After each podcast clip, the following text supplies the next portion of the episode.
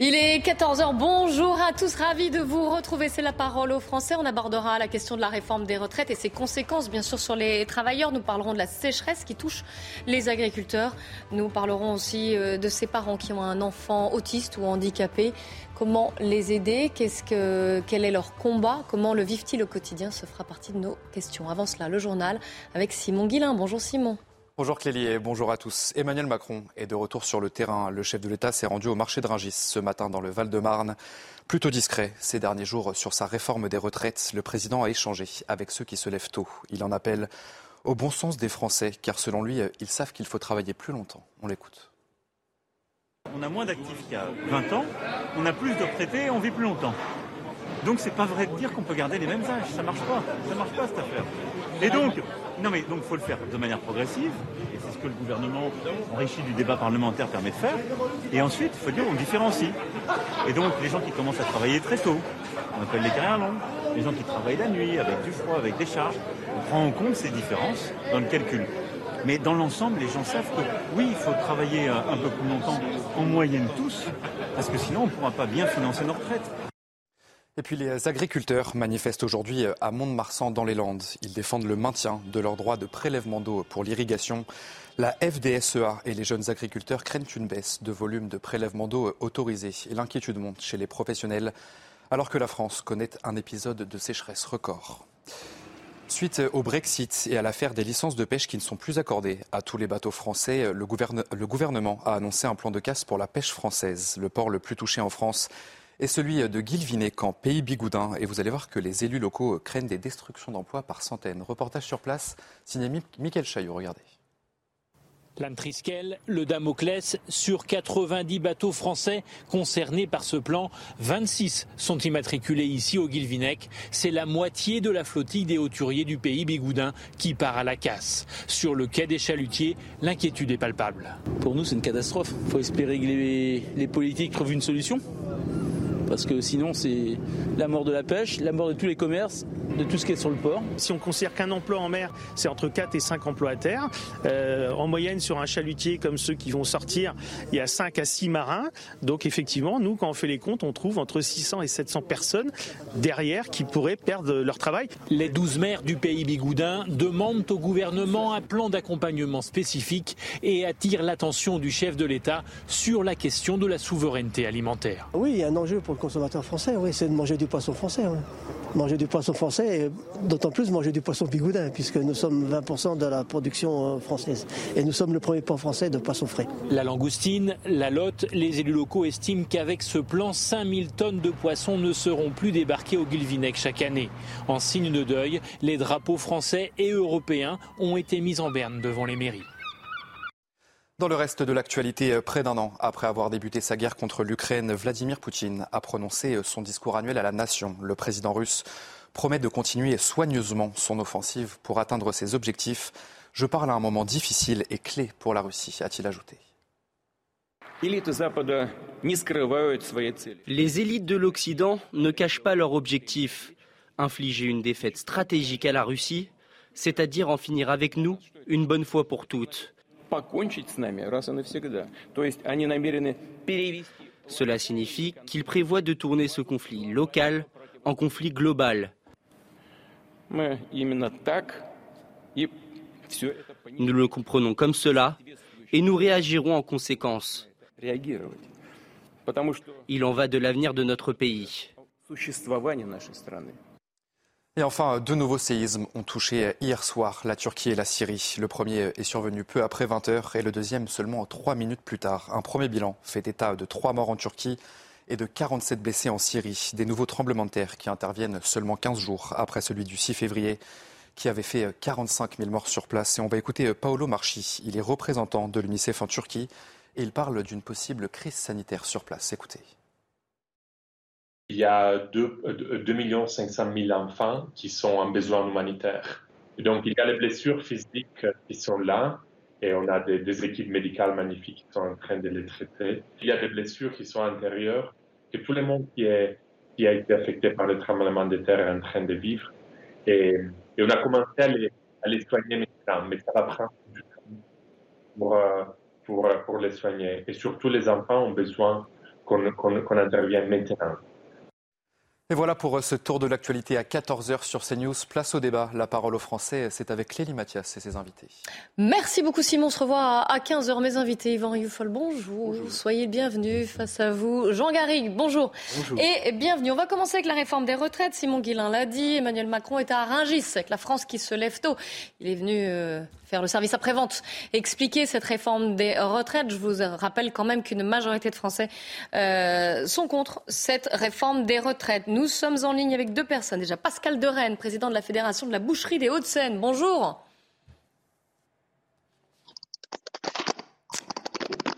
Pascal, bonjour. Oui, bonjour. Vous allez bien ? Bien et vous ? On vous entend en tout cas, c'est parfait. Et on vous voit en plus. Bon. Avec vous également, Marc Fichel. Vous êtes grossiste en pommes de terre et chanteur. On en reparlera, c'est autre chose. On va se concentrer déjà sur la réforme des retraites et sur vos métiers et sur votre rencontre aussi aujourd'hui. Pascal Dorenne, là, je m'adresse à vous. Déjà, vous allez nous expliquer ce que vous faites, à quelle heure vous vous êtes levé et pourquoi vous n'êtes pas en train de dormir actuellement. Ah, je ne suis pas en train de dormir parce que là, vous m'avez demandé à être en ligne, en direct. Moi, et je sais. Ce matin... on s'est rencontrés ce matin, il me semble, avec CNews, et puis il y avait BFM, il y avait d'autres chaînes, d'autres télés. Je me suis levé, il était 2h du matin pour aller faire mes achats à Rungis, comme tous les deux jours. Donc, moi, j'ai fait mes achats, et puis ça permettait de voir M. Macron, notre cher président. Et donc, on a pu converser ensemble. Vous allez nous raconter. Alors, qu'est-ce que vous lui avez dit, Emmanuel Macron ? Comment s'est passé votre échange ? Qu'est-ce qu'il vous a posé comme question ? Et vous, qu'est-ce que vous lui avez demandé exactement ?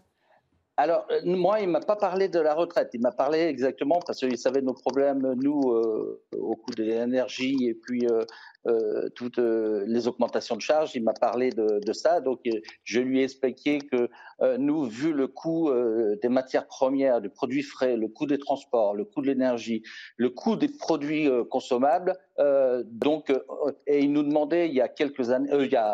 Quelques mois, au 1er mai, il nous avait demandé de faire très attention au pouvoir d'achat des clients. Mmh. Alors, je lui ai répliqué, j'ai dit, mais vous nous avez demandé de faire des efforts, mais nous, à un moment donné, on pioche dans nos réserves et on ne pourra pas durer comme ça éternellement. Donc, on a pris un rendez-vous avec Mme Grégoire. Elle nous a dit qu'elle allait nous rappeler, justement, pour faire une table ronde, pour pouvoir en discuter et voir les problèmes qu'on peut avoir. C'est-à-dire pour à la fois sauver la filière, sauver vos métiers et en même temps, si j'ose dire, éviter de répercuter la hausse des prix sur les prix aux clients. Ouais. Exactement. Limiter quand ça s'appelle, si on peut dire, nous on veut bien faire des efforts, mais on ne peut pas continuellement rogner nos marges. Arrive un moment, on n'aura plus de trésorerie, et qui dit plus de trésorerie, il y a déjà pas mal de dépôts de bilan, on ne voudrait pas en faire partie, et surtout, on ne voudrait pas... Alors, on nous a posé la question, est-ce que vous vouliez des primes ou des aides ? Mais nous, on ne veut pas des aides, on veut... qu'on puisse travailler correctement, qu'on nous supprime quelques lignes sur les charges, faire attention sur le coût énergétique, tous ces coûts-là qui nous viennent de plus en plus chers, quoi. Emmanuel Macron a dit ce matin que, justement, a priori, cette hausse des prix devrait peut-être se calmer dans le courant du 2e semestre. Est-ce que vous pensez que la filière peut attendre ou est-ce que, d'ores et déjà, elle est en danger et qu'il faut quand même... Alors, j'ai compris que vous ne vouliez pas d'aide, mais il faut trouver une solution, on va dire. Exactement. C'est pour ça que Mme Grégoire, on lui a demandé de faire une table ronde. Donc, je lui ai donné ma carte. On doit se rappeler... pour voir avec elle quelles sont les solutions. Parce que j'ai des collègues, ça fait 20 ans qu'ils sont installés, et là, ils ont demandé, c'est la première année qu'ils demandent des reports de charges. Et ils m'expliquaient ce matin, puisqu'on tenait une table ronde, nous, pour la fédération, qu'avant, ils avaient des emprunts, et ils arrivaient bien à vivre, maintenant ils n'ont plus d'emprunt. Comme il dit, on est obligé de réinjecter de l'argent dans l'entreprise ou demander, qu'on s'appelle, des reports de charges. C'est pas trop logique quand même. On travaille pas pour dépenser toute la trésorerie qu'on peut avoir accumulée avec les années, quoi. Ouais, on comprend bien. Pascal Dorenne, vous restez en ligne avec nous. Je m'adresse à présent à Marc Fichel. Rebonjour. Je rappelle que vous êtes grossiste en pommes de terre. Vous aussi, vous travaillez à Rungis. Alors, vous n'avez pas vu Emmanuel Macron. Déjà, première question, la même qu'à Pascal Dorenne. À quelle heure vous êtes-vous levé ce matin ? Quel est votre quotidien, en fait, votre rythme ? En général, je me lève vers 3h, 3h30 et je suis à Rungis entre 4h et 5h du matin. En faux et légumes, on travaille un peu plus tard, parce que je sais que ça fait rire, qu'à la viande ou dans d'autres secteurs comme la marée. Oui, c'est un peu plus tard, mais ça reste très tôt. Alors, il y a plusieurs problèmes et Pascal Dorenne a évoqué un, qui est la hausse des prix. Lui, Emmanuel Macron s'est concentré à la fois sur celui-ci et sur la réforme des retraites. Vous, qu'est-ce que vous pensez de cette réforme des retraites ? Vous êtes pour ou contre ? Non, moi je pense qu'il faut faire une réforme des retraites. Après, je ne suis ni politique, ni on m'a demandé d'intervenir. Moi, je vais vous dire, je pense que chaque problème a une solution. À chaque fois qu'on parle de problème, je dis toujours, il y a toujours des solutions, que ce soit dans le business ou que ce soit en politique. Maintenant, je ne suis pas spécialiste des réformes des retraites. Tout ce que je peux vous dire, c'est qu'à Rungis, on aime bosser, on aime travailler. Les gens qui se lèvent tôt, ils se lèvent parce qu'ils aiment leur travail et que de toute façon, 1 et 1, ça fait 2, ça n'a jamais fait 3. Donc, s'il y a un manque d'argent quelque part, peut-être qu'il faudra taxer certaines personnes, mais peut-être aussi il faudra travailler plus longtemps. Et puis, je vais vous dire, moi, ça fait plus de 20 ans que je fais ça et aujourd'hui, je ne pense toujours pas à ma retraite, je pense surtout à mon avenir et j'ai 50 milliards de projets et je pense que c'est important de toute façon d'aimer son travail. Si on se lève tôt, c'est parce qu'on aime aussi ce qu'on fait. On a cette chance à Rungis de se lever tôt, mais d'aimer énormément notre travail. On ne peut pas se lever tôt si on n'aime pas, à moins d'être masochiste et je ne le suis pas. Donc, oui, je vais vous dire, je vais être sincère avec vous. Une réforme, de toute façon, il y en a toujours eu. Il y en a qui ont été acceptés, d'autres pas acceptés. Je ne sais pas si Emmanuel Macron prend le taureau par les cornes dans le bon sens, j'en sais rien. Ce que je peux vous dire, c'est que moi, je pense, de mon point de vue personnel, qu'il faudra changer les choses parce qu'à un moment, comme on dit, c'est comme dans une entreprise, quand il n'y a plus de sous, ben, il n'y a plus de sous. Donc, à un moment, il va falloir quand même penser à notre futur, à nos enfants, penser aux personnes âgées et que tout le monde puisse vivre en bonne intelligence. Finalement, vous êtes d'accord avec le chef de l'État quand il dit c'est du bon sens. L'âge, l'espérance de vie augmentant, on est un peu plus en forme, il y a moins de pénibilité, en tout cas pour certains métiers, hein, même si. Donc, il faut repousser l'âge de départ à la retraite. Ça, pour vous, c'est du bon sens aussi. Je pense que c'est du bon sens. Alors après, on va parler de la pénibilité, mais sincèrement, nous, on est dans un métier, entre guillemets, on dit que c'est dur, mais c'est pas si dur que ça. Alors c'est vrai qu'on se lève tôt, mais on soulève plus les sacs de pommes de terre comme il y a 50 ans. Aujourd'hui, on a quand même des Fenwick, on a des tire-pales, on a des outils qui nous aident. Et même les jeunes préparateurs de commandes sont quand même très aidés par tous les outils, les nouveaux outils professionnels qui sont quand même relativement bien encadrés par une charte.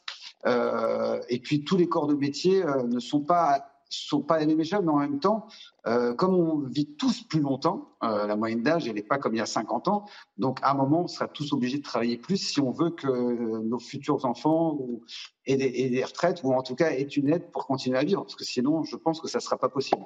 Alors, après, c'est même pas une question de politique. Je pense que c'est même pas une question de politique, qu'on soit de gauche ou de droite, peu importe. À un moment, c'est juste une question de logique. Il y en a qui vont dire faudra taxer. Peut-être qu'il faudra taxer des personnes qui peuvent être taxées. Je sais pas. Parce que c'est juste comme vous avez dit avant, c'est du bon sens. C'est pas moi qui l'ai dit, c'est Emmanuel Macron. C'est Emmanuel Macron qui a utilisé cette expression. Mais alors, par exemple, quand vous prenez le café à la fin de votre journée, donc ça doit être quoi, vers 10h du matin, avec vos collègues, est-ce qu'ils sont d'accord avec vous ? Oui, mais je vais être franc, ils s'en parlent même pas. Je vous assure que la réforme... Mais non, à Rungis, mais c'est sincère, c'est pas le premier mot. Le premier mot qui nous vient à la tête, c'est qu'on a fini notre journée, il est un peu plus tard que 10h chez nous, il est environ midi. Après, on commence une deuxième partie de journée. Alors, moi, j'ai une autre activité, mais j'ai des amis qui font du sport, j'ai des amis qui sont spécialisés dans d'autres jeux, ou je sais pas, qui ont une activité intellectuelle, qui sont spécialistes en échecs. Je pense qu'on a cette chance à Rungis, par exemple, on se lève tôt, mais si on est des hyperactifs, en général, il y a beaucoup d'hyperactifs à Rungis, ça vous permet de faire 2 métiers dans une journée. C'est quand même extraordinaire. Ah, vous avez un enthousiasme contagieux, c'est assez génial. Mais est-ce que, par exemple, donc si la réforme des retraites n'est pas au sujet du café de la fin de journée, est-ce que la hausse des prix, la hausse des factures dont nous parlait Pascal Dorenne, qui est toujours en ligne d'ailleurs avec nous, est un peu plus au centre de vos préoccupations ? Ça oui, on peut pas le dénier. La hausse des factures, oui. La hausse des prix, oui. Il y a eu 20% d'augmentation sur les packaging, mais ça touche pas que le foyer légumes, ça touche les packaging en règle générale. Il y a eu 20% de hausse sur les transports, mais c'est suite à l'augmentation des gazoles. Donc forcément, les prix sont supérieurs. Mais ça ne change pas qu'on travaille quand même. Vous savez, si j'ai choisi personnellement ce métier, c'est ce que je me suis dit, les gens devront toujours manger. Le matin, le midi, le soir, vous êtes obligés de manger. Vous n'êtes pas toujours obligés de bien vous habiller, mais vous êtes obligés de manger. Donc on a cette chance-là à Rungis d'avoir un métier, si ce n'est pas linéaire, c'est, comme on dit en anglais, il y a des ups et des downs, mais il y a beaucoup de up aussi, c'est-à-dire qu'il y a une demande. Moi, je suis spécialiste en pommes de terre et dans mon métier, toute l'année, on mange des pommes de terre. Donc, je ne vais pas aller me plaindre en train de dire oui, les pommes de terre sont chères, les pommes de terre ne sont pas chères. C'est vrai que, en fait, vous savez, il y a une logique dans tous les corps de métier dans le business. Quand un produit est cher, ça veut dire qu'il est demandé. Souvent, il est demandé et s'il est demandé, ça veut dire qu'il se vend bien. C'est très paradoxal, mais plus il est cher, plus il se vend bien. Moins il est cher, moins il se vend bien. Ça a toujours été comme ça et c'est vrai pour tous les produits. Donc aujourd'hui, c'est vrai qu'on est sur une base chère parce qu'on a eu moins de production, parce que le temps n'a pas été comme il fallait pendant l'été et qu'en plus, le gasoil est cher. Mais ça se régule par une certaine demande. Et vous allez me dire, je suis positif. Oui, je suis positif parce que de toute façon, d'être négatif, ça ne change à rien. Et puis, comme je vous ai dit au début de notre conversation, il y a toujours des solutions à chaque problème. Alors, je vais vous passer une séquence. Emmanuel Macron, ce matin à Rungis, avec quelqu'un qui travaillait justement à propos des aides sociales. Regardez, je vais vous demander de répondre, réagir en tout cas. Et vous, Marc Fichel et Pascal Dorenne. Ils veulent plus bosser, les gens. Et si par hasard, on est obligé de prendre 5 euros noirs parce qu'on est obligé, ils nous tombent dessus. Oui, c'est pour le contrôle. Bah oui. Ça, en même temps, c'est pas... Ça, c'est bon. Non, il y a deux choses. Il faut que la différence entre les aides et le travail, ça croisse. Ce qu'on a quand même essayé de faire avec la prime d'activité qu'on a augmentée, avec ce qu'on a fait sur les baisses de salaire, les baisses d'impôts sur les salaires les plus modestes, etc. Et puis il faut surtout que l'ascenseur social reparte, c'est-à-dire que quand on commence le boulot, ça monte. Je dirais pas qu'il faut moins de social. Il faut que le travail continue de payer davantage. Même la députée. Monsieur, vous devriez l'écouter. Il dit l'inverse de vous. Lui, il vient de me faire engueuler parce qu'il disait il y a trop de social. Lui, il dit on n'arrive pas à trouver des gens, ils sont trop aidés. Donc, il faut toujours un équilibre. Avec le complet, et quand je voulais l'emboucher... Faites le débriefing à madame la députée. Voilà un échange assez cocasse justement. Je vais vous demander de réagir, Pascal Dorenne. Voilà, est-ce que vous aussi vous êtes confronté à ces mêmes problèmes? Est-ce que vous pensez qu'il y a trop de social? Non, moi je suis pour le social, mais le social équilibré. C'est-à-dire, c'est difficile de faire du social équilibré dans le sens il faudrait faire des cas par cas. Mais je pense que ça serait plus logique parce que un boucher qui vient aux assédiques, qui vient à l'ANPE et qui dit je suis au chômage, il devrait y avoir un système de dire attendez, la personne qui le reçoit, je vais appeler les fédérations. Les fédérations sont pour ça. Est-ce qu'il y a de l'emploi pour ce monsieur d'office? Voilà, et je veux dire par là que c'est ce concept. S'il pouvait être refait, on voit des bouchers au chômage, des restaurateurs au chômage, des professionnels qui sont dans l'alimentaire ou on recherche dans l'hôtellerie, il y a des gens qui sont au chômage et ils n'arrivent pas à trouver de travail. Il ne peut pas y avoir une concertation entre les OP et les personnels de l'État. Moi, pour le social, c'est là-dessus. Alors, concernant le personnel, le personnel, de toute façon, sans personnel, il ne peut pas y avoir de patron, et sans patron, il ne peut pas y avoir de personnel. Donc, il faut essayer de trouver le juste milieu. Et pour l'instant, la balance, elle est déséquilibrée parce que le personnel, il joue de sa force dans le sens qu'on manque beaucoup de personnel. Donc, à un moment donné, on est obligé de lâcher prise et puis les salaires s'envolent. Et arrive un moment, on peut plus, et on arrête. Et puis c'est la course à la bourse, ça. Alors on essaie de réguler. Nous, on a fait trois augmentations de salaire depuis un an, et puis ça s'arrête plus, quoi. C'est compliqué, quoi. Marc Fichel, de quel avis êtes-vous ? Moi, je pense... Alors, trop de social, non, c'est pas trop ou pas assez social. Je pense juste que les métiers de Rungis doivent être valorisés. C'est-à-dire qu'en fait, souvent, les personnes ne savent pas ce qui se passe à Rungis. La seule idée qu'ils aient, c'est qu'on doit se lever tôt, ce qui est vrai. On doit se lever tôt, mais en même temps, c'est passionnant. C'est jamais pareil, tous les jours, parce que nous, on est très liés au phénomène temps. Donc, ça veut dire que s'il fait beau ou s'il fait moche, les produits ne sont plus les mêmes. Une pomme de terre, le jour A n'est plus la même le jour B. Et c'est des métiers passionnants. Et en plus, où vous gagnez bien votre vie. C'est-à-dire qu'un jeune préparateur, c'est peut-être un peu le seul métier aujourd'hui où vous commencez préparateur de commandes et vous pouvez terminer en 5 ans responsable d'une entreprise. Il n'y a pas beaucoup de secteurs d'activité où vous pouvez le faire. Donc, si on mettait peut-être encore plus en avant ces métiers-là, en leur expliquant le cheminement, tout ce qui s'ensuit, tous les passages à l'acte, je pense qu'on aurait encore plus de personnes qui viendraient travailler à Rungis, parce que c'est vrai qu'aujourd'hui, on manque de préparateurs de commandes, même de commerciaux. Un commercial qui parle l'anglais, qui a envie de se lever tôt, je peux vous dire qu'il trouve du travail à Rungis demain. Sans problème. Alors la parole en plateau, il y a beaucoup de questions de la part d'Yvan Rioufol et Jean Garrigues. Yvan Rioufol. Il y a une réflexion et une question. Moi, ce qui me frappe, c'est cette mise en scène un peu artificielle que l'on voit très régulièrement chez les politiques qui, pour essayer de feindre une proximité, vont voir la France qui se lève tôt. C'est toujours ce cliché. Et généralement, ils vont tous les présidents vont à Rungis, précisément, parce que c'est là où c'est le plus commode pour eux, que d'aller voir cette France qui se lève tôt. Et donc, moi, je décèle une sorte d'insincérité, malgré tout, dans cette recherche de proximité. Et ma question était d'abord de savoir si vous partagiez ce sentiment, d'autant que j'ai entendu Pascal Dorenne nous dire qu'il avait lui-même dû donner sa carte de visite, je prends son pour essayer de d'entrer en contact avec l'entourage du président. Ma question était donc, est-ce que le président, quand il appelle au bon sens, est-ce que vous pensez que lui-même est traversé par le même bon sens qu'il exige de vous? Est-ce que vous avez décelé chez le chef de l'État, une connaissance suffisante de vos difficultés? Pascal Dorenne? Non, je ne pense pas, parce qu'à chaque fois qu'on commence à un sujet, il va vers la personne, là c'est Mme Grégoire, et lui dit faudrait s'occuper de ça, faudrait... je pense qu'il ne peut pas être partout non plus, mais... il vient surtout là pour tâter le terrain, sachant qu'il y a le salon d'agriculture qui arrive... Et comme vous disiez, c'est pour faire bonne figure, quoi. Et là, c'est un coup médiatique. Voilà, il est passé, ça, vous voyez, toute la journée, on va parler de lui. Il a fait Rungis, il a fait des selfies à tout va. Voilà, et personne n'a été désagréable avec lui, quoi. En gros, un coup de pub. Oui. Alors moi, je reviens pour l'apprentissage. Oui. Je fais partie de la mission de l'emploi et je m'occupe des apprentis à la chambre de métier.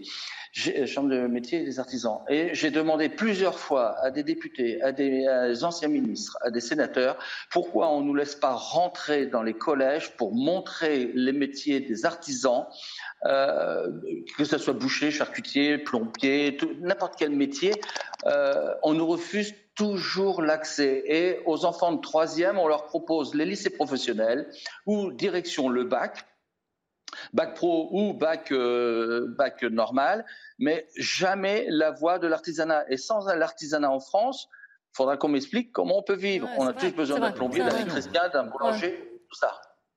Jean Garrigues en plateau. Oui, ce monsieur a tout à fait raison, mais je dois dire aussi à la vérité qu'il y a précisément sous le quinquennat de Macron un gros effort qui a été fait sur l'apprentissage à l'initiative de Jean-Michel Blanquer notamment. Lors du précédent quinquennat, faut peut-être pas l'oublier. Mais bref, moi j'ai beaucoup apprécié les deux interventions et notamment le monsieur qui s'occupe des pommes de terre. Marc Fichel. Parce qu'il est tellement... à contre-courant de ce qu'on entend sans arrêt sur la désaffection des Français par rapport au travail, etc. C'est d'avoir cet enthousiasme-là, c'est très roboratif. C'est quand même assez rare. Et c'est vrai que ça met en relief l'attractivité de ce type d'emploi. Raison. Moi, vous voyez, j'ai eu des étudiants en histoire. Ils étaient 2 fois plus nombreux qu'il en aurait fallu. Et j'aurais bien aimé qu'une partie d'entre eux se dirige vers ces métiers de l'artisanat, vers des petites et moyennes entreprises. Où il y a des opportunités, c'est ce que le disait aussi Marc Fichel. Là où il y a des opportunités. Ouais. Donc voilà, moi, c'est Marc Fichel qui n'est pas que grossiste en pommes de terre, chanteur également. Vous nous en dites un mot rapidement? Ouais, j'ai signé en maison de disque parce que j'ai écrit des chansons, j'ai écrit pour beaucoup d'artistes. Et maintenant, j'ai eu un clip qui s'appelle C'était le temps, qui est passé l'année dernière, même chez vous, et qui est rentré en place sur Énergie. Enfin, je suis super content de ce qui m'arrive. Vous voyez, j'ai 2 métiers en un, et je continue encore Rungis. J'ai du mal à le lâcher. Alors, je fais beaucoup plus de musique que Rungis, parce qu'avant, j'étais 24 sur 24 sur Rungis, maintenant un petit peu moins. Mais je dis toujours que le plus attire le plus, quel que soit le corps de métier. Et aujourd'hui, en étant positif, vous créez vous-même des opportunités. Et juste la petite dernière info, c'est que moi j'ai fait des études parce que mes parents qui sont issus de l'immigration ont voulu que je fasse des études. Donc j'ai fait Subdeco, Marseille, etc. Et j'avais un bac plus 5 et quand j'ai commencé à Rungis, tous mes amis m'ont dit « Mais t'es fou, pourquoi tu bosses à Rungis ?» etc. Ils étaient dans des cabinets d'audit, genre KPMG. Et j'ai dit « Mais parce que je côtoie des gens vrais, avec des vrais gens et du vrai business. » Et ça m'a rendu heureux, ça m'a donné cette rigueur, parce qu'à Rungis on est très rugueux, cette force de pouvoir faire beaucoup de choses. Et aujourd'hui, je m'éclate autant à Rungis que dans la musique. On le sent en tout cas et on voit votre piano et votre micro derrière vous d'ailleurs. Un grand merci à vous deux, Pascal Dorenne et Marc Fichel, d'avoir témoigné et nous avoir raconté un peu c'est les coulisses de cette visite d'Emmanuel Macron à Rungis. Et à bientôt. Nous, on se retrouve dans quelques instants. On part en pub, comme on dit, et on parlera ensuite des soignants. Vous savez que la Haute Autorité de Santé envisage, c'est pas encore fait, le retour des soignants non vaccinés au vaccin anti-Covid. On en parlera, on en débattra juste après la pub. Restez bien avec nous sur CNews. À 14h30 sur CNews, on commence par le flash info. Adrien Spiteri. Joe Biden en Pologne ce mardi. Après Kiev hier, le président américain est à Varsovie aujourd'hui pour rencontrer le président Andrzej Duda. Il prononcera un discours en fin d'après-midi dans lequel il devrait réaffirmer le soutien des États-Unis à l'Ukraine. La Russie a dit suivre avec attention les visites de Joe Biden. Un nouveau signalement visant Pierre Palmade dans l'enquête sur la détention d'images pédopornographiques. L'homme est actuellement entendu par les enquêteurs de la brigade de protection des mineurs à Bordeaux. Dans le même temps, l'humoriste est toujours assigné dans le service d'addictologie d'un hôpital sous bracelet électronique. Et puis Airbus va embaucher 3500 personnes en France cette année, plus de 13 000 dans le monde. Le groupe a trouvé un terrain d'entente avec les organisations syndicales pour refonder ses accords d'entreprise. Ces nouvelles règles entreront en vigueur le 1er janvier 2024. Et je suis toujours en compagnie de Jean Garrigues et d'Yvan Rioufol. C'est la parole aux Français. C'est un sujet sensible que nous abordons. Vous savez que depuis 2021, l'ensemble des soignants et des gens qui généralement travaillent dans le milieu hospitalier doivent être vaccinés contre le Covid pour exercer leur profession. Et là, on a appris que la Haute Autorité de Santé... L'avis est important, il est généralement suivi par le gouvernement, a ouvert hier la voie à quoi ? Eh bien, à la fin de la vaccination obligatoire contre le Covid pour les soignants. C'est pas encore fait. Il va y avoir une consultation et l'avis définitif sera rendu fin mars. Mais ça nous intéresse. On aimerait en entendre parler. Nous sommes en ligne avec déjà Bruno Mégarbane, qui est chef du service de réanimation à l'hôpital Lariboisière. Bonjour, merci d'être avec nous. Et nous sommes également en ligne avec Stéphanie Ginibre. Bonjour. Vous êtes infirmière anesthésiste en réanimation. Vous avez travaillé pendant plus de 17 ans dans un grand hôpital parisien. Vous êtes vaccinée contre tous les vaccins, j'allais dire, en tout cas ceux qui sont obligatoires, sauf celui du Covid. Alors, vous allez nous expliquer pourquoi. Vous n'exercez plus actuellement, puisque je le rappelle, depuis 2021, les soignants doivent être vaccinés obligatoirement contre le Covid. Vous ne l'étiez pas, vous avez perdu votre emploi. Qu'avez-vous fait ? Comment ça s'est passé ? Expliquez-nous. Donc moi, je travaille au bloc opératoire en tant qu'infirmière anesthésiste. La réanimation n'était pas mon lieu d'exercice. Hein. Pardon, alors si j'ai... Non. C'est juste pour dire qu'après, quand on a été dépêché sur la réanimation Covid, étant donné que c'était pas notre métier, pas notre lieu d'exercice, ça a majoré les angoisses et les difficultés et les problèmes qu'on a pu rencontrer sur cette mobilisation en réanimation Covid. J'ai donc été 6 semaines en réa Covid au sein de mon hôpital. J'ai quitté ma routine du bloc opératoire et dire qu'on est sorti de notre zone de confort est vraiment très faible. Après, parce que quand j'ai été mobilisée en réa Covid, on m'a un peu annoncé ma mort. Hein. Je caricature un peu, mais c'était ça. Et au bout de 6 semaines d'angoisse, de problèmes, de difficultés, de tout ce que vous avez déjà pu évoquer, que tout le monde connaît, j'étais toujours vivante. 2, j'avais pas fait la maladie. Et 3, j'avais pas d'anticorps. Et là, j'ai commencé, parce qu'évidemment, quand on m'a un peu annoncé ma mort, le vaccin, j'aurais couru. Hein, évidemment, à l'époque, il n'était pas disponible. Donc, je n'avais évidemment, a priori, rien, et au contraire, en faveur de cette vaccination pour, évidemment, me protéger déjà dans un premier temps. Et quand j'ai vu, quand même, qu'au bout de 6 semaines, je n'avais ni contracté la maladie, aucun anticorps, etc. Là, j'ai pris beaucoup de recul. Et là, vous avez décidé, quand le vaccin est arrivé, vous avez décidé de ne pas vous faire vacciner? Ben oui, parce que il n'y avait aucun intérêt pour moi. Sincèrement, il n'y avait aucun intérêt. J'ai vu, moi, les gens en réanimation, ils avaient des comorbidités à 99%. Donc, et alors, vous avez perdu votre travail. Comment vous avez fait? Ça a dû être une période difficile. Comment vous avez fait pour vivre, pour gagner votre vie? Mais ça fait 3 ans que c'est extrêmement difficile. Depuis cette mobilisation, depuis toute cette histoire, c'est très dur. Puisque donc moi après je n'ai pas, je me suis. Faut savoir quand même que suite à la réanimation et à ces 6 semaines de mobilisation, je n'ai pas été payée de mes heures. L'hôpital a été extrêmement maltraitant. Et ça déjà ça a apporté non seulement ça m'a fait que je suis tombée malade. J'étais en arrêt maladie et ça a amené beaucoup de méfiance parce que ces gens qui nous veulent du bien avec le vaccin ne nous voulaient pas du bien dans ce qu'on venait de vivre. Oui, vous mettez en cause les ressources humaines au sein de l'hôpital. Mais alors une autre question, c'est que si jamais l'obligation vaccinale contre le Covid pour les soignants est levée, est-ce que vous envisagez de retourner travailler à l'hôpital? Et la question qui va avec, est-ce que vous n'avez pas peur de vous retrouver avec des collègues, des gens qui eux-mêmes se sont vaccinés? Alors, écoutez, je n'ai absolument pas peur de mes collègues. Je veux dire, tous mes collègues vaccinés ont été malades. Donc, tout le monde sait, tout le monde a son point de vue sur la chose, je veux dire.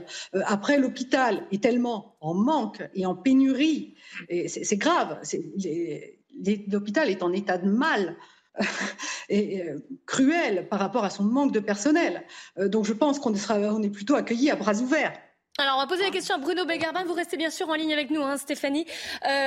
Dites-moi, professeur, est-ce qu'il faut réintégrer ces soignants non vaccinés? Est-ce que déjà l'hôpital, comme le disait Stéphanie Ginibre, en a grandement besoin? Et surtout, est-ce que ça ne va pas créer une sorte de rupture, de différence entre des soignants qui ont été vaccinés, qui ont accepté de se soumettre à cette vaccination, et ceux qui n'ont pas accepté? Alors, j'allais dire, moi-même, j'ai plaidé déjà depuis un certain temps pour la réintégration du personnel non soignant. Même si, évidemment... non vacciné, vous voulez dire. Pardon, oui, non vacciné. Même si, bien sûr, je n'ai pas compris les raisons pour lesquelles ils ont refusé de se faire vacciner. Aujourd'hui, la situation épidémique est bien meilleure. Et surtout, l'immunité collective est extrêmement élevée, c'est-à-dire la très grande majorité... Alors, pas loin probablement de 90% de la population, a déjà rencontré le virus ou a été immunisé par le vaccin.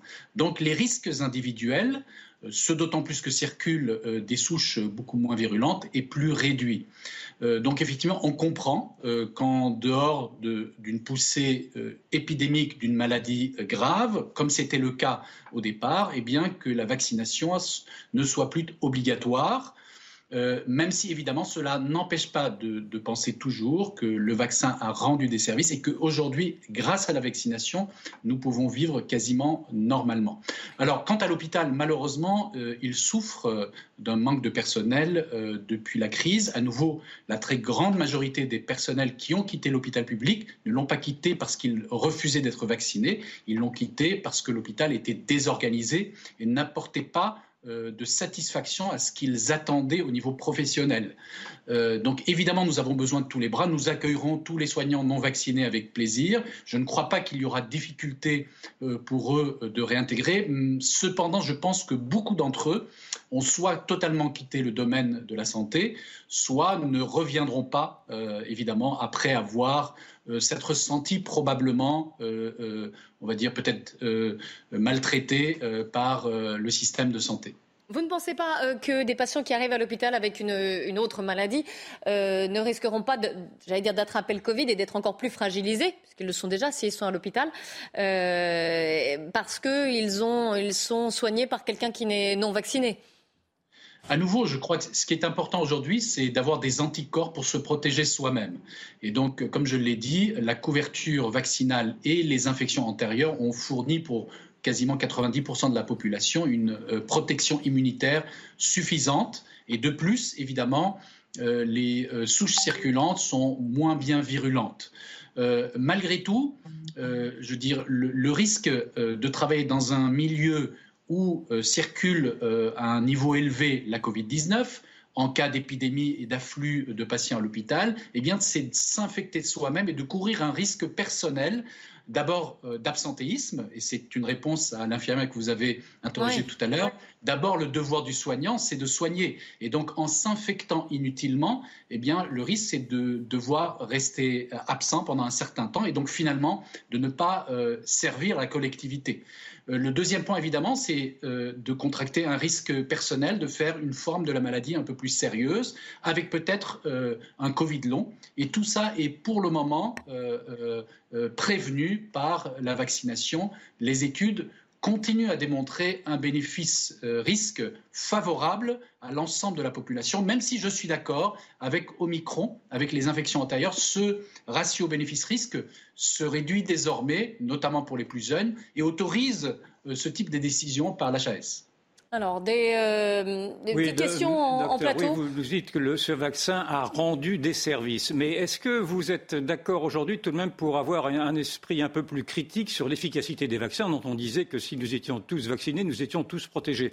Et les soignants non vaccinés ont douté précisément de l'efficacité de ce vaccin pour ne pas accepter cette vaccination-là. Est-ce que vous acceptez quand même de reconnaître qu'une partie d'entre eux avait en tout cas raison d'avoir une certaine méfiance? Est-ce que vous ne reconnaissez pas non plus une sorte d'autoritarisme malvenu dans cet ordre sanitaire qui, encore aujourd'hui, la France en est le seul pays, interdit à ses personnels soignants non vaccinés de réintégrer leurs fonctions?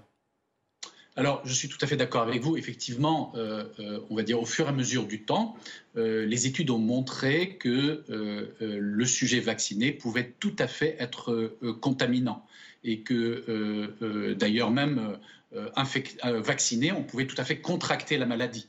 Donc, à ce niveau-là, en termes de contamination de soi-même ou de transmission de la maladie, le vaccin était peu contributif. Malgré tout, il a donné une protection individuelle, notamment pour les sujets les plus à risque, contre les formes graves de la maladie. Et à mon sens, en vaccinant massivement la population, notamment dans les pays occidentaux, mais aussi dans les pays en voie de développement, eh bien, on a construit un barrage immunitaire face au virus et celui-ci a pris, on va dire, la formule que l'on connaît actuellement, c'est-à-dire celle d'un virus moins virulent, plus contagieux, afin de contourner cette immunité. On n'aurait pas eu ce barrage vaccinal aussi rapide, il se pourrait que des souches plus virulentes auraient continué à circuler plus longtemps, handicapant évidemment la vie sociale et économique de beaucoup de pays. Plus longuement, oui. Dernière question de Jean Garrigues. Très vite, moi je suis assez convaincu par les arguments du professeur Mégarbane, y compris sur le fait que maintenant on peut, je pense, faire un peu comme tous les pays, c'est-à-dire récupérer ces soignants qui n'avaient pas le droit de revenir travailler. Mais en tant que patient, je voudrais juste poser la question, est-ce que le professeur et les soignants qui l'entourent ont déjà eu affaire à des patients qui leur ont demandé précisément s'ils étaient vaccinés ou non, parce que ça risque de poser des problèmes pour un certain nombre de patients, moi le premier d'ailleurs. Alors, tout à fait. Donc, en fait, de façon systématique, lorsqu'un patient rentre pour une Covid-19, qu'il rentre pour des symptômes en rapport directement avec la pneumonie Covid ou qu'il rentre parce qu'il est surinfecté par la Covid-19 et que celle-ci est responsable d'une décompensation de ses tares sous-jacentes, eh bien, nous vérifions la sérologie, d'abord pour savoir s'il est vacciné ou pas, s'il a déjà fait des infections antérieures ou pas, et puis surtout pour comprendre les raisons pour lesquelles, eh bien, malgré la vaccination, il a refait une infection. Et donc, un certain nombre d'entre eux, évidemment, sont immunodéprimés. Et malheureusement, malgré la vaccination effectuée, ils n'ont pas des taux d'anticorps suffisants ou une immunité cellulaire suffisante pour les protéger contre les formes qui les amènent en réanimation. Je vous interromps et puis on va devoir terminer ce débat. Mais je crois que la question de Jean Garrigues, c'est plutôt est-ce que les patients vont pouvoir demander aux soignants si, par exemple, la HAS, sont eux-mêmes vaccinés ou non? Non, je ne crois pas. Donc, évidemment, lorsque vous êtes patient, vous faites confiance à vos soignants, à l'hôpital dans lequel vous êtes admis. Et donc, il n'est pas du tout, on va dire, acceptable de demander quoi que ce soit en termes de carnet de santé ou de pathologie pour le soignant qui s'occupe de vous. Malgré tout, le système hospitalier garantit évidemment, en fonction des recommandations des autorités de santé et des experts, que le soignant n'est pas dangereux pour le soigner. Et donc, ça sera le cas, évidemment. Donc, il faut venir en toute confiance que le soignant ait été vacciné ou non. Il est censé vous protéger. D'ailleurs, le port du masque est obligatoire dans les chambres de patients pour réduire tout risque, même si celui-ci, évidemment, n'est pas nul, mais pour réduire tout risque de transmission de la Covid-19. Merci beaucoup à vous, Bruno Mégarbane. Merci également à Stéphanie Ginibre pour son témoignage. Tout autre sujet à présent, c'est la variété des sujets qui compte aussi dans cette émission. Vous savez qu'on va battre certainement demain, en tout cas, un record, un triste record. La France métropolitaine n'a pas connu de véritable pluie depuis 31 jours. Le précédent record date de 2020. Évidemment, cela a des conséquences, surtout qu'on est en février. C'est le moment où les nappes phréatiques se rechargent. Une sécheresse donc dès l'hiver. Nous sommes en ligne avec Kevin Puisségur, agriculteur dans les Landes. Bonjour. Non, pas encore. Je crois qu'on n'est pas encore en ligne avec vous. Est-ce que Guillaume Joux est avec nous déjà ? Non plus, d'accord. Très bien. Eh ben on les attend. On sera ravis de les entendre sur ces problèmes de sécheresse. On est en train de les contacter quelques instants. Oui, Yvan Rioufol. Non, mais puisqu'il faut meubler, si je comprends bien. Ce que nous parlions tout à l'heure de Rungis et quand même de ce théâtre assez commode pour le président de la République de vouloir y rencontrer des gens qui ne lui parleront pas des retraites. Mais derrière Rungis, il y a justement tout ce monde agricole, tout ce monde oublié, qui lui est un monde qui souffre terriblement. Je ne dis pas qu'à Rungis ce ne soit pas difficile comme travail, naturellement, ça l'est. Mais derrière tout ceci, ceux qui alimentent Rungis, ce sont tous ceux qui sont encore une fois oubliés. Et moi, je m'intéresse davantage aux oubliés. Et ces oubliés, c'est précisément ce monde rural qui ne rentre pas dans les radars. On parle beaucoup de la France urbaine, de la France des banlieues, de la France périphérique. Mais la France rurale est une France qui souffre terriblement, avec des taux de suicide qui sont énormes. Et il serait temps, en effet, d'aller voir comment vivent ces gens-là. Et c'est pour ça que j'appuie beaucoup, en effet, les prises de parole. On attend leur témoignage, on va les avoir. Oui, bien sûr, et nous les attendons tous, mais vous inquiétez pas. Ceux qui souffrent. Alors, nous sommes en lien avec Guillaume Joux. Non, Guillaume, je pense que la liaison est difficile à établir, mais en tout cas, nous vous donnons la parole justement pour écouter ces difficultés. Guillaume Joux, vous êtes en ligne, vous m'entendez ?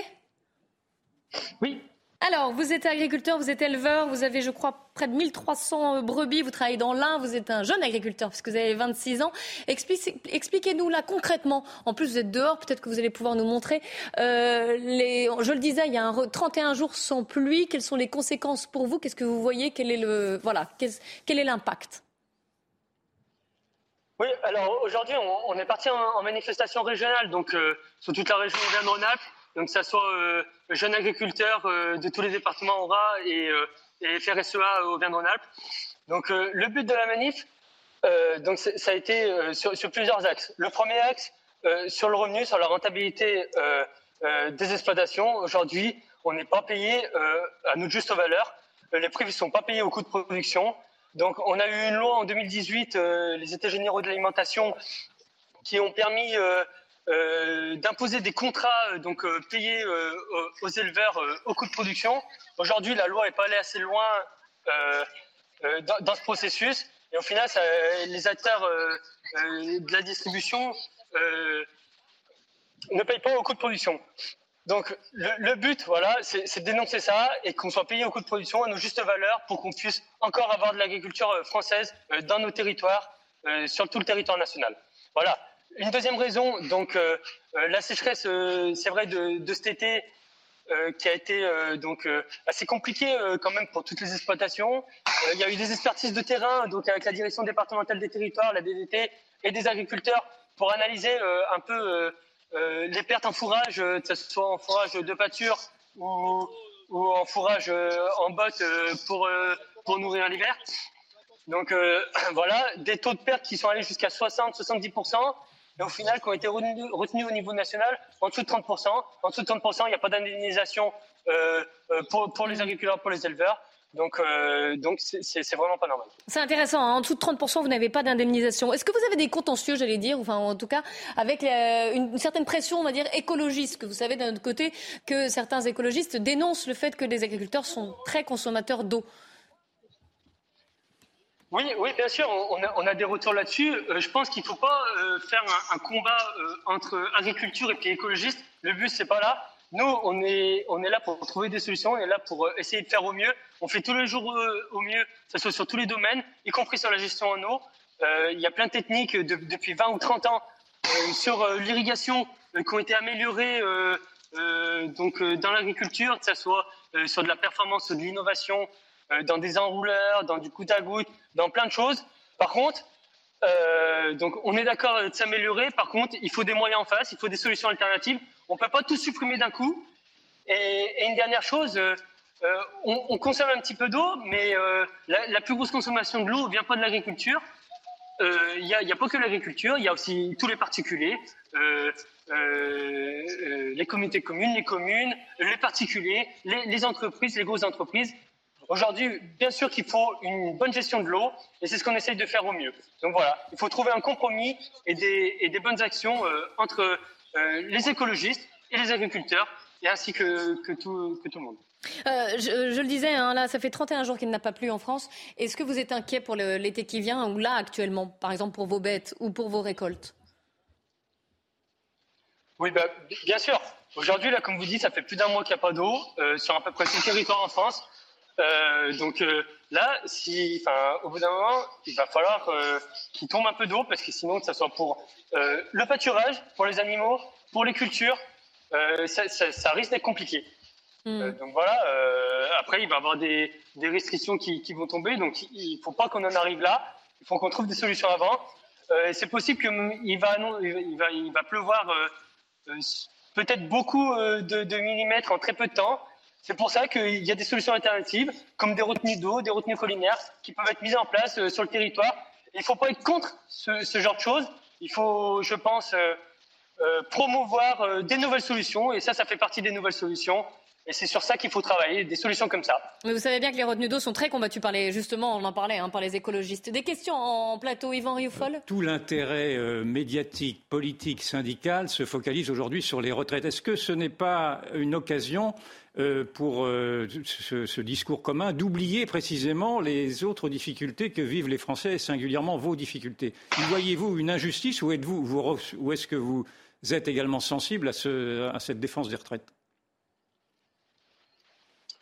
Alors, il y a plusieurs choses. Je pense qu'il ne faut pas toujours être dans la négation. Nous, je pense qu'entre autres, à Jeunes Agriculteurs, on essaye de travailler dans de l'innovation, dans de la nouvelle technologie. Mais par contre, il faut des moyens en face. Augmenter l'âge de travailler, pourquoi pas, peut-être qu'il en faut. Après, il y a peut-être d'autres solutions aussi à mettre en œuvre, augmenter un petit peu le nombre d'heures. Je pense qu'il y a plein de solutions. Pour des métiers quand même assez pénibles, comme les agriculteurs, qui sont assez durs, je pense. On fait un paquet d'heures, donc c'est considéré un peu comme un métier pénible. Qu'on ne soit pas payé à nos justes valeurs. Après, qu'on travaille jusqu'à 64, 65 ans, au bout d'un moment, il faudra quand même avoir des solutions. Merci beaucoup, on a compris. La recherche du compromis et des solutions. Un grand merci, Guillaume Joux, de nous avoir parlé, d'avoir témoigné sur CNews aujourd'hui de vos difficultés, justement, et du fait que vous ayez manifesté aujourd'hui. Restez bien avec nous, on se retrouve juste après le journal de 15h.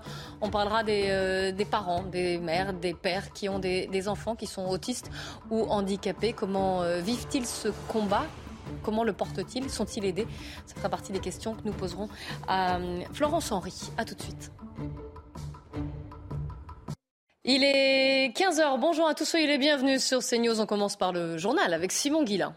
Bonjour Clélie et bonjour à tous ceux qui nous ont rejoints sur CNews. Emmanuel Macron, de retour sur le terrain, le chef de l'État s'est rendu au marché de Rungis ce matin dans le Val-de-Marne, plutôt discret ces derniers jours sur sa réforme des retraites. Le président a échangé avec ceux qui se lèvent tôt. Il en appelle au bon sens des Français, car selon lui, ils savent qu'il faut travailler plus longtemps. Moins d'actifs qu'il y a 20 ans, on a plus de retraités et on vit plus longtemps. Donc c'est pas vrai de dire qu'on peut garder les mêmes âges, ça marche pas cette affaire.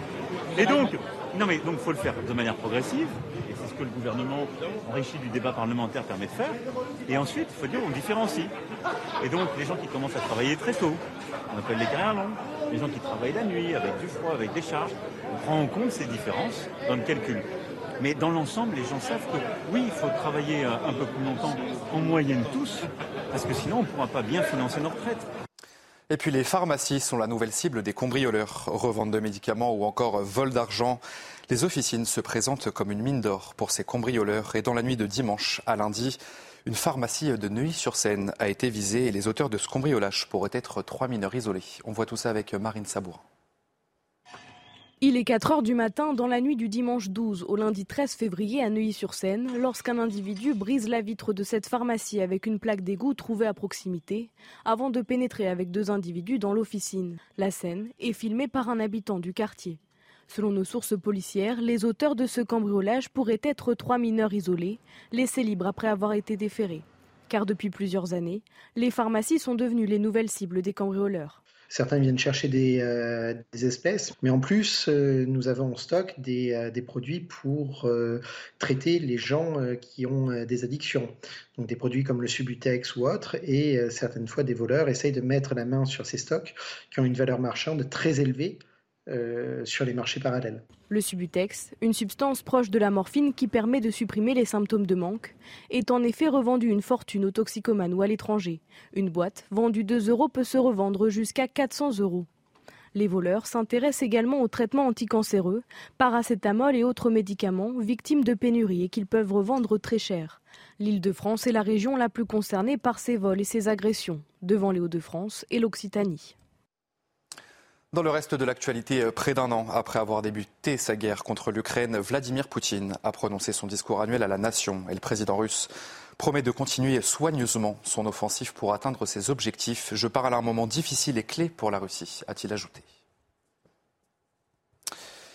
Vendredi, cela fera 1 an que la guerre a commencé en Ukraine et sur place, forcément, la vie des habitants a changé. 3 Ukrainiens reviennent sur une année bouleversante et c'est Maureen Vidal qui a rassemblé ces témoignages pour vous. Le 24 février 2022, une date que ces Ukrainiens ne peuvent pas oublier. Ce jour où la Russie a envahi l'Ukraine.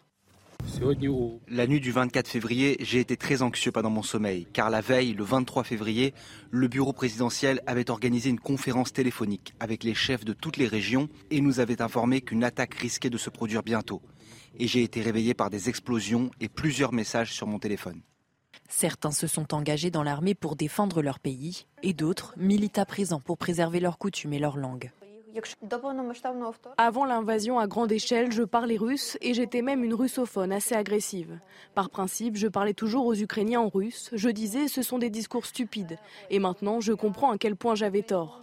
Si nos enfants ne parlent pas ukrainien, la langue mourra. Il y a aussi ceux qui ont continué leur travail et qui ont risqué leur vie pour celle des autres. L'entraide était la priorité. Ce wagon à compartiment a 36 sièges. Nous avons sauvé une centaine de personnes ici. Nous sommes venus et avons emmené tout ce que nous pouvions. Si certains gardent espoir, d'autres ont décidé de partir. 7,5 millions d'Ukrainiens ont quitté leur pays depuis le début de la guerre. Et enfin, les inondations au Brésil ont fait au moins 40 morts, selon le dernier bilan communiqué par les autorités locales. Le président Lula a survolé hier la zone touchée par ces inondations et glissements de terrain. À São Sebastião, à 200 km de São Paulo, une cinquantaine de maisons ont été emportées. Et pour reconstruire, il faudra attendre la fin des pluies, a déclaré dernièrement le président brésilien. Voilà pour ce tour de l'actualité à 15 h. La suite du débat, c'est tout de suite La Parole aux Français avec Clélie Mathias et ses invités. Merci Simon. Je suis toujours avec Yvan Rioufol et avec Jean Garrigues. On a découvert ce message poignant hier. Mon petit ange s'est envolé. C'est l'animatrice Églantine Éméyer qui a annoncé la mort de son fils Samy, 17 ans.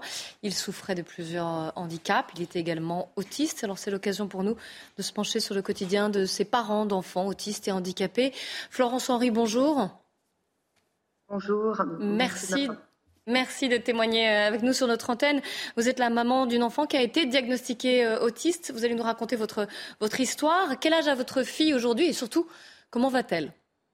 Elle a 21 ans et je le raconte dans une histoire qui s'appelle Le livre de l'enfermement. On me l'a diagnostiquée à 3-4 ans. On m'avait dit qu'elle serait foutue, voilà, qu'elle ne parlerait jamais, qu'elle ne comprendrait pas. Les psychiatres m'avaient dit qu'elle ne ferait jamais un exercice, un problème même. Et puis, il s'est passé un drame dans une école parce que j'essayais quand même de l'amener 2 heures le matin. Bon, on me disait qu'elle n'était pas en état de le supporter, mais j'y allais quand même. Et puis, elle a été mise à nu. Ça m'a tellement choquée. Et puis, on n'avait plus d'école que je me suis enfermée avec elle pendant à peu près 10 ans. Voilà. Et je cherchais à ce qu'elle puisse me répéter. Vous voyez, mes cheveux avaient poussé jusqu'à là. Enfin bon, j'étais devenue... Oui, il y avait des affiches dans toute la maison. Et puis j'ai créé des techniques, des méthodes, et au fur et à mesure, j'ai commencé à avoir un peu de langage. Alors finalement, quand le langage est arrivé, elle faisait encore plus peur qu'avant, puisqu'on voyait que c'était tout mélangé, c'était le désordre. Et puis grâce à des systèmes, j'en parle souvent, du système du cahier par exemple, j'ai remis de l'ordre dans tout ça, et elle est rentrée en 5e sans retard scolaire. Voilà. Et aujourd'hui, elle a fini sa licence de mathématiques, et elle va finir cette année sa licence d'informatique. Quel parcours. Alors, vous le disiez, hein, vous avez longtemps écrit, vous avez témoigné là-dessus sur les enfants autistes justement, et vous parlez à chaque fois. Hein, et c'est Églantine Éméyer également d'ailleurs. À chaque fois, on entend le mot combat. J'aimerais comprendre, c'est un combat contre qui, contre quoi? Pourquoi ce terme? Moi, j'ai eu le combat parce que je voulais que ma fille parle. Ça a duré 10 ans. Et après, moralement, comme j'ai vu qu'il y avait des chemins qui étaient possibles. Il m'était impossible de vivre normalement, sachant qu'il fallait que je diffuse l'espoir. Donc, depuis 8 ans, mon combat, c'est pour les autres. Parce que ma fille, vraiment, elle ne voudrait plus entendre parler, ni ma famille, ni personne. Là, vous voyez, je suis en Suisse, j'aide ce petit garçon. Et je prouve déjà en 15 et 8 jours qu'on peut transformer le cerveau d'un enfant. Vous voyez, là, c'est un gars qui n'aurait jamais dû tenir un stylo. Vous voyez, là, vous voyez, et il est là, et il peut... Voilà. Donc maintenant, mon combat, c'est pour les autres. Mais à l'époque de ma fille, j'ai dû combattre le système parce qu'on me menaçait de me la retirer. Parce que, évidemment, elle n'allait pas dans les centres, elle ne suivait pas ce qui était préconisé pour elle, ce qu'on préconise. Je l'avais retirée de l'école. Heureusement qu'un médecin me protégeait, me faisait des papiers comme quoi il disait bah oui, il y a des progrès, madame.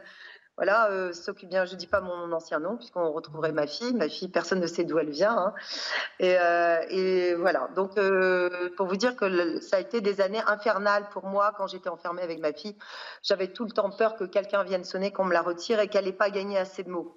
Surtout que je vais vous dire autre chose. Voilà, vraiment, je profitais. Alors, il y a des centres qui sont très bien adaptés, mais il y en a d'autres, on ne sait pas ce qui se passe, vous voyez, puisque l'enfant ne peut pas parler. Et donc il peut y avoir des drames et jamais ils ne pourront répéter ça, alors que pour leur progrès il faut une hyper protection. Voilà, il faut qu'ils soient inondés d'amour et extrêmement bien protégés, stimulés évidemment. Voilà. Que pensez-vous de la prise en charge en France? Vous avez l'air déjà, je poursuis cette question, mais vous avez plus ou moins répondu. Elle a l'air totalement insuffisante en tout cas. C'est une catastrophe, surtout quand on connaît le chemin de comment dans la neuroplasticité, les chemins qu'il faut prendre absolument pour qu'ils se, je veux dire, rétablissent, mais pour qu'ils progressent. C'est trop mou. Voilà, c'est impossible. Il faudrait un travail au quotidien. Et même sans ça, aujourd'hui, on n'assure pas assez de protection sur ces enfants-là. Alors, ils sont, si vous voulez, officiellement, comme on ne sort pas de l'autisme, il n'y a pas besoin de mettre tout en place pour les sortir de là. Donc, évidemment, il y a un relâchement total. Et puis, il faudrait plus de moyens, évidemment. Parce que c'est avec l'argent qu'on peut mettre... Oui, on fait bouger les choses. Voilà. Alors, inutile de vous dire que moi, le gaspillage, ça me choque. Parce qu'évidemment... un enfant, pour moi, rien n'est plus sacré que ça. Je sais à quel point le travail, c'est un travail d'entolière, vous voyez. C'est un travail qui exige de l'énergie et à quel point c'est dramatique pour moi quand je vois ce relâchement et à quel point ils ne sont pas stimulés. Pour moi, c'est comme si on abandonnait des âmes, vous voyez. Vous voyez, ce petit garçon, quand j'étais allée le voir, j'avais dit, ce petit garçon a telle personnalité parce qu'il n'y avait aucune méthode qui fonctionnait, parce qu'il avait trop de force en lui, vous voyez. Parce qu'ils sont vraiment là, ils sont enfermés en eux-mêmes. Donc plus on gagne des mots, plus ils reviennent. Vous vous rendez compte ? Plus on resserre, plus on crée des connexions et plus on voit qu'ils sont. Voilà, c'est une aventure extraordinaire. L'ennui, c'est qu'on ne communique pas là-dessus. En général, on présente. Déjà, on présente des autistes qui parlent bien, qui sont des génies. Bon, moi, je vous dis même pas comme ça fait mal aux parents qui ont des enfants autistes qui peuvent même pas comprendre leur prénom, hein, parce que l'autisme c'est maintenant on remplit l'autisme avec tout un tas de pathologies, mais l'autisme, celui dont on doit parler, c'est celui qui a atteint les facultés mentales. Ils n'ont pas de compréhension, ils sont même pas présents, voyez. Oui. C'est-à-dire que quand je suis venue la première fois ici, il fallait le redescendre sur terre. J'étais même au stade de lui apprendre à dire avoir une première lettre, n'importe, parce que moi, ma méthode, c'est basée sur l'alphabet. C'était de lui apprendre à être présent avec nous. Vous vous rendez compte?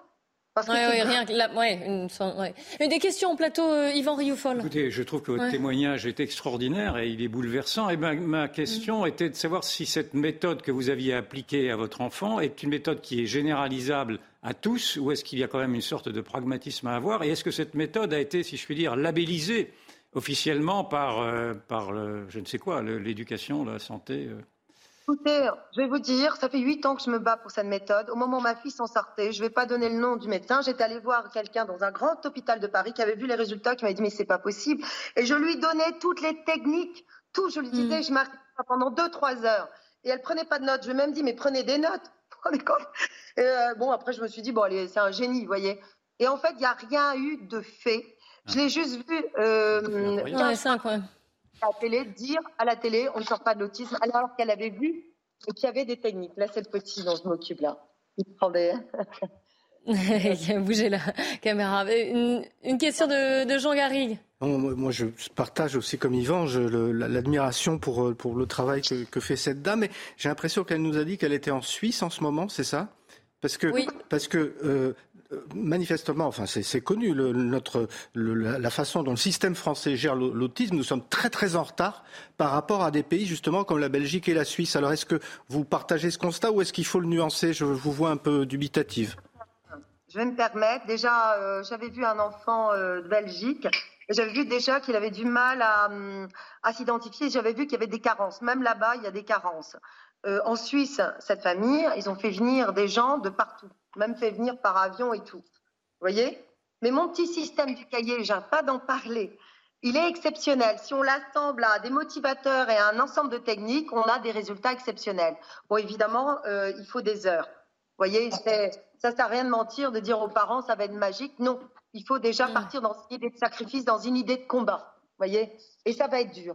Mais à partir du moment où on sait qu'on va avoir des résultats, bon là, il fait des grosses conneries. Voilà, bon bébé. Alors attendez. C'est pas grave, c'est la vie.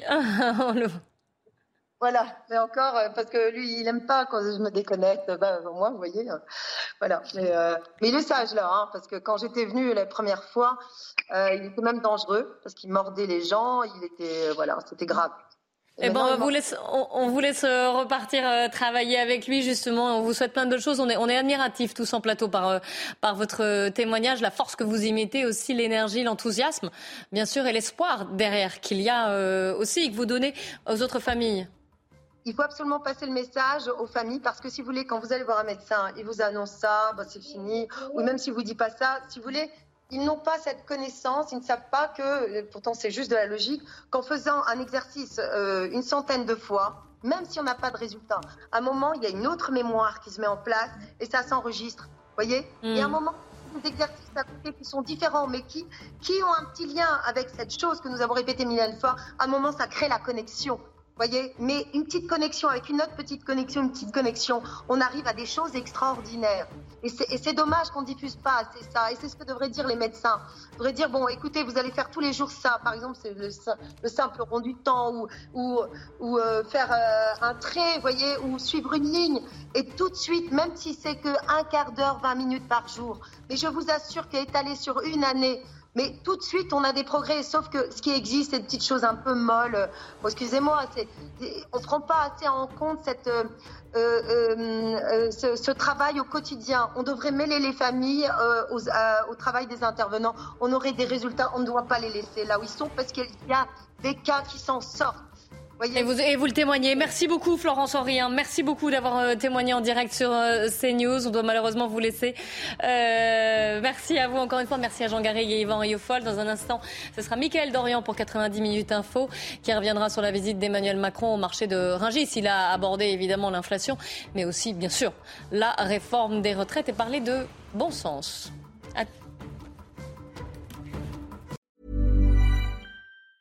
Planning for your next trip? Elevate your travel style with Quince. Quince has all the jet-setting essentials you'll want for your next getaway, like European linen, premium luggage options, buttery soft Italian leather bags, and so much more. And it's all priced at 50 to 80% less than similar brands. Plus, Quince only works with factories that use safe and ethical manufacturing practices. Pack your bags with high-quality essentials you'll be wearing for vacations to come with Quince. Go to quince.com/trip for free shipping and 365-day returns.